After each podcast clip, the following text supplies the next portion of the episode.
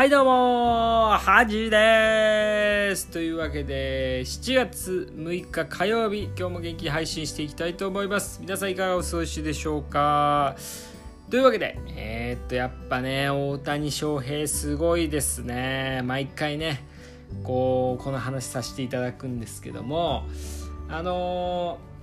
ー、まあオールスターのねあのメジャーリーグのオールスターで、えーと、打者とね投手どっちともねあの選出されたってことで、ま、すごいですよね。うん。あとホームラン競争も出るってことなんですけども結構ねこのホームラン競争出ると結構あのー、スイングがね崩れるとか言って出ない人もいるんですけどもこれ一応ねこう優勝したら100万ドルなんでね1億円ぐらいもらえるらしいんですけどやっぱメジャーだなと思いますよね金額的にもね。うん。でもあの是非ね頑張ってもらいたいなとは思うんですけどもえっ、ー、とこうねせっかくあのテストがねあの終わってテスト前はねやっぱ結構追い込むっていうかね、うん、まあ勉強するんで、まあ、勉強する習慣がね前よりちょっとついたかなっていうのを利用してねえー、っと、来週、いや、今週か。今週日曜日、TOEIC なんですよね。まあ、テストばっかり受けてんな、みたいな感じですけど、TOEIC はね、いつも全然、あの、準備しないんですけど、今週1週間はね、ちょっと英語頑張ろうかなとか思ってまして、前回はね、あの、ラジオ聞いてる人はね、わかると思いますけど、ね、遅刻しちゃってね、あの、受けれなかったんですよ。まあ、かなりのボンミスですけども。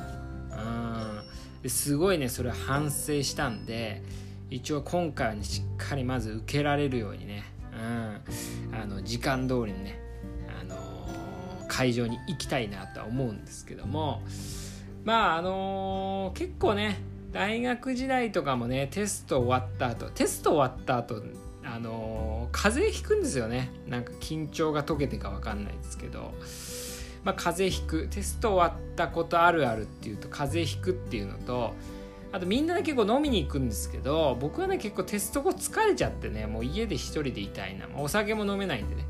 っていうタイプで逆にねテスト終わった後にねやる気出るんですよねなんか。こう反省点というのはね今回の反省点とか浮き彫りになるのでまあ、これ改善しようと思うんですけどまた同じね失敗繰り返すみたいなよくあるんですよね。もうちょっと早めに勉強してけばよかったとかね。もうちょっとこれやっとけばよかったと思うんですけど、まあ、毎回その反省を生かせずみたいなのが多かった。今回もねあのテスト終わった後にちょっとやる気が出たんでちょっとその流れでね勉強していければいいかなとは思うんですけどもまあちょっとね話変わるんですけどもあの YouTube でねあのホリエモンがね予防医学のねこと結構発信してるんですけどこれはねすごい本当大事だなとは思うんですけどなんかちょっとねホリエモンが言うとこうなんかまあうさんくさいじゃないですけどやっぱホリエモンだから批判するみたいな人ってやっぱ結構一定数いると思うんでね。なんですけど予防医学にね着目してるっていうのはね本当大事だなとは思うんですけどこれまあホリエモンとなんか、えー、筑波大学のこう睡眠学講座のねあの教授の人とこう話しててなんかホリエモン的にはこのねこう、えーと、冬眠ですかね。人間の冬眠。人工冬眠みたいに興味があるみたいですごい面白いみたいなこと言ってたんですけど一応その対談がね YouTube に上がってましてそれはね人工冬眠とかじゃなく普通にね我々の睡眠についてのこうまあ話だったんですけどこれはね結構まあ面白いってまああのー、本とかね読んでる人新しい知見はないかもしれないですけどまあ確かに大事だよねみたいなことをよく言ってるのでねあの分かりやすく話してたので是非ねこう興味ある人は、えー、聞いてみてもらえたらなと思うんですけど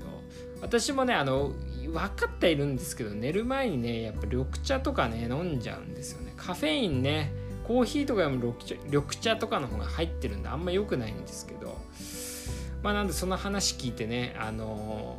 まあこう水とかねあのまあホットミルクとかねまあだけにしようかなとか思ってるんですけどなんかね夜こうお茶とか飲みたくなっちゃうんですよね、まあ、これも習慣ただの習慣なのかなとか思うんですけど。まあ、ぜひ興味ある人はね、ぜひ見てもらいたいなと思います。というわけで、こう睡眠もあ早くね寝ようかなと。それ聞いて すごい影響されやすいんです。それ聞いたんでね、あのー、11時ぐらいに寝ようかなと思ってるので皆さんもね睡眠ねしっかりとってください。というわけで今回は以上です。ありがとうございました。